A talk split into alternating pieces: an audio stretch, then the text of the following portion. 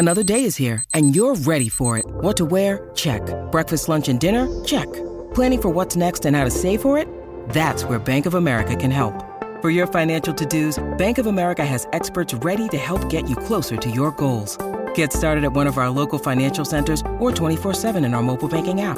Find a location near you at bankofamerica.com slash talk to us. What would you like the power to do? Mobile banking requires downloading the app and is only available for select devices. Message and data rates may apply. Bank of America and a member FDIC.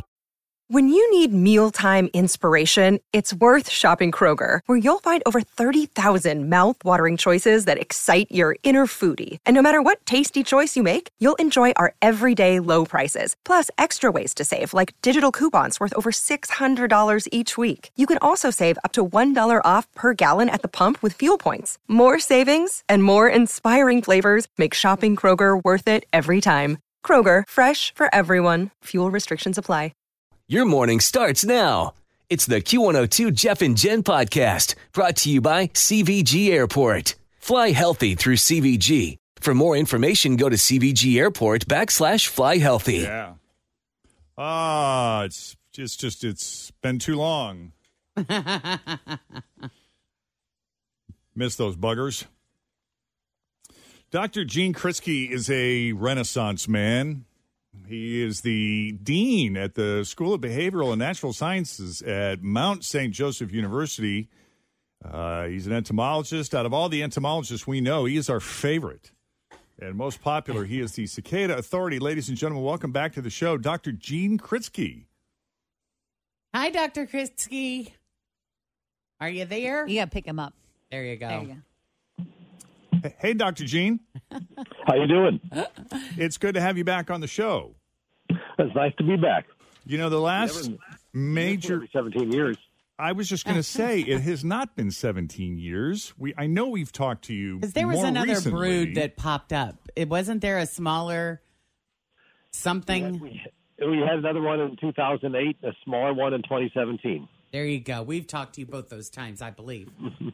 Yeah, and I think uh, 2008 is the one that sticks out on my mind because that was around the time I met Kristen when she was part of the Ladies Cicada Society, and they would have their cicada, their 17th uh, cic- Crunch and Munch lunch to celebrate the emergence, and they would go around and have a contest to see who spotted the first cicada in whose yard and uh, I think they even had a uh, you know an, an email relationship there with Dr. Kritsky in helping him chart where they were emerging, where they were popping up, and Cool. where they were more prevalent. So we it doesn't get, doesn't get much better than that, does it? well we often use 17 years as kind of the benchmark, Dr. Kritsky, but uh, how many major broods do we have here in the tri-state?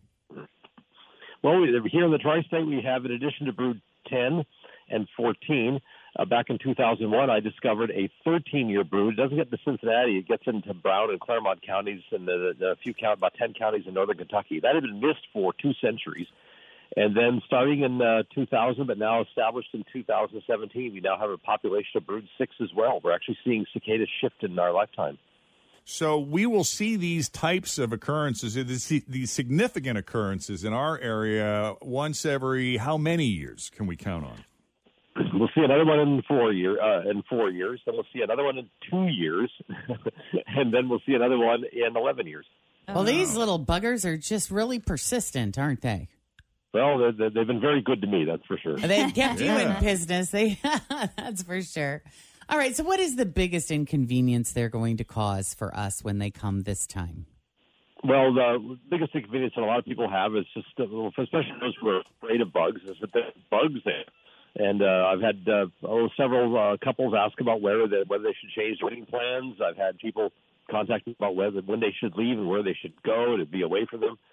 Uh, those who can't leave and are are getting married, obviously, then you if you you don't mind bugs, and it's the it's the noise, it's the loud uh, calling, and if you're living in the area where there's a a big call, a chorusing center, you can expect uh, sound levels to get up to about 96 decibels if you got some trees nearby. And that, uh, to put that in perspective, Mount St. John's on the flyway into uh, CVG, and uh, uh, the cicadas uh, sing around. The most I've measured is 96 decibels, and the and the jets flying over about 80. Oh wow. Oh my gosh! so they're going to be really loud. Yes. Dang. Now, Dr. Cicada, uh, do you love this? I mean, I know this is a, a big part of your life and you're fascinated with with the study of these creatures, but do you love the atmosphere? Like, what, that's what actually one of the sounds of of, of summer. Sounds I of sort of consider it that I kind of love. I Mm-hmm. like the sound of of the cicadas. I know it's it's kind of loud and it can be inconvenient and kind of messy, but do you love it as much as some people do?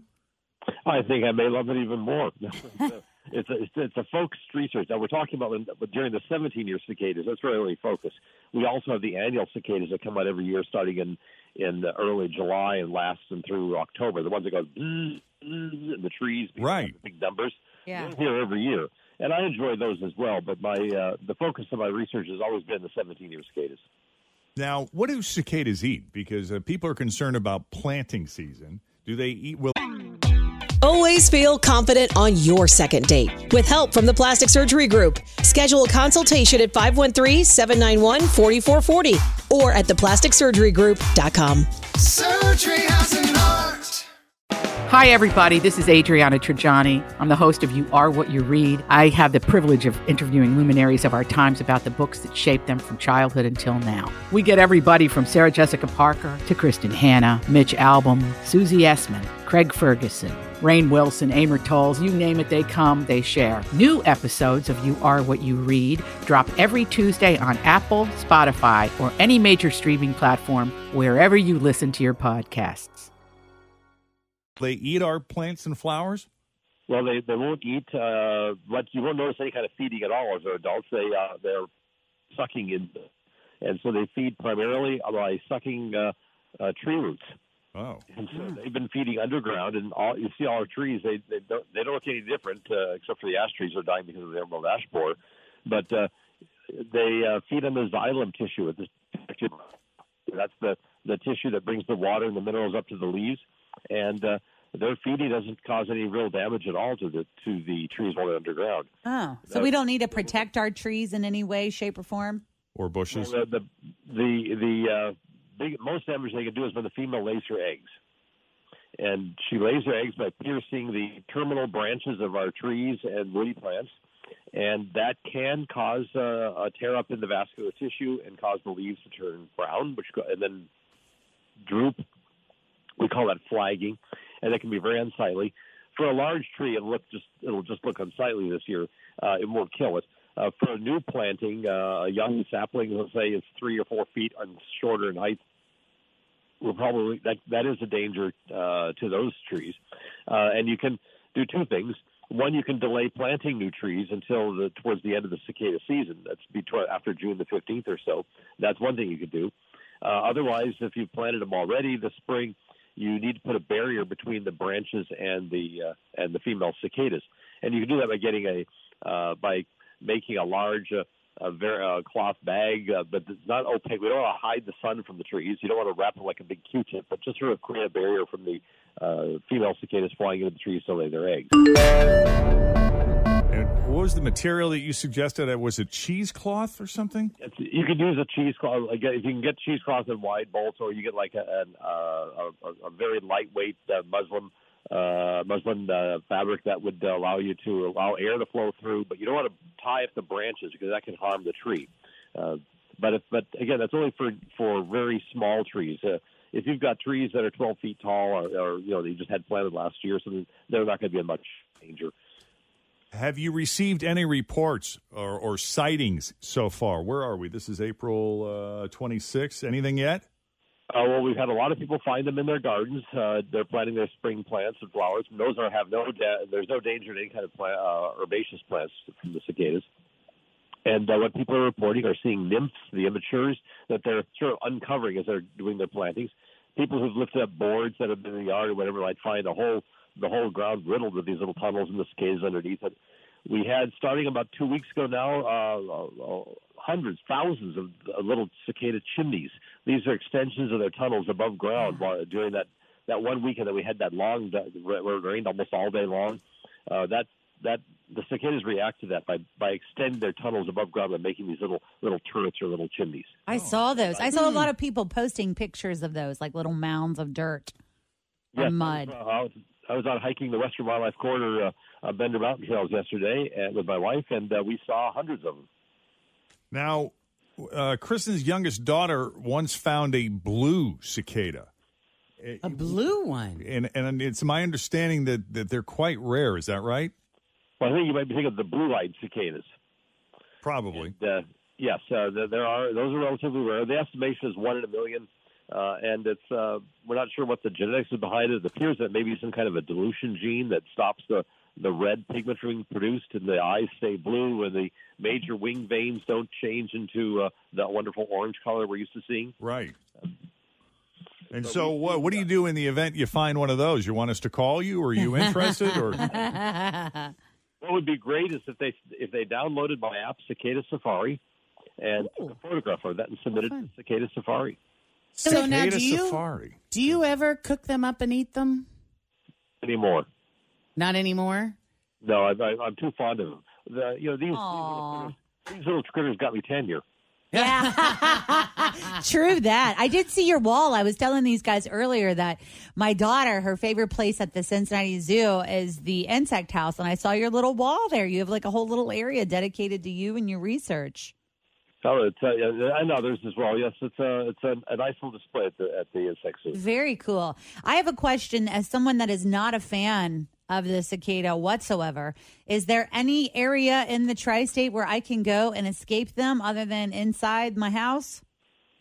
Uh, well, if you want to go, uh, depends on how far you think you need to go. Uh, to, uh, the, Toledo area probably won't have very many. Although we're finding that as, as many as we're going to have, uh, we've been seeing a, a gradual decline in many parts of the country of Brood 10. So Northwest Ohio, for example, about half of the counties that had them 100 years ago uh, uh, don't have them anymore. Uh, if we, uh, the northern half of Indiana is also seeing a decline in their numbers. Uh, so if you really want to escape Brood 10, the go north. is to go south. Oh, south. Or go north. They they're they're not going to get into uh, beyond southern Michigan. So you could go north if it's really warm here, or you can go uh, go south. You'll have to go south of uh, of northern Georgia. They they emerge. Uh, 10 also occurs just south of Chattanooga. Wow. And then one more question about location. Is there any area in town that's going to be worse than other areas? you know, historically, uh, and looking back to 2004, uh, extreme eastern Cincinnati should have fewer uh, brood 10 cicadas than you're trying to find in the rest of the city. Uh, we are seeing a gradual shift in the eastern cicadas from brood 14 are coming out uh, four years earlier along with brood 10. And so uh, that's making, so for example, in 1987, the numbers that came out in the Madeira area were much lower than they were in 2004.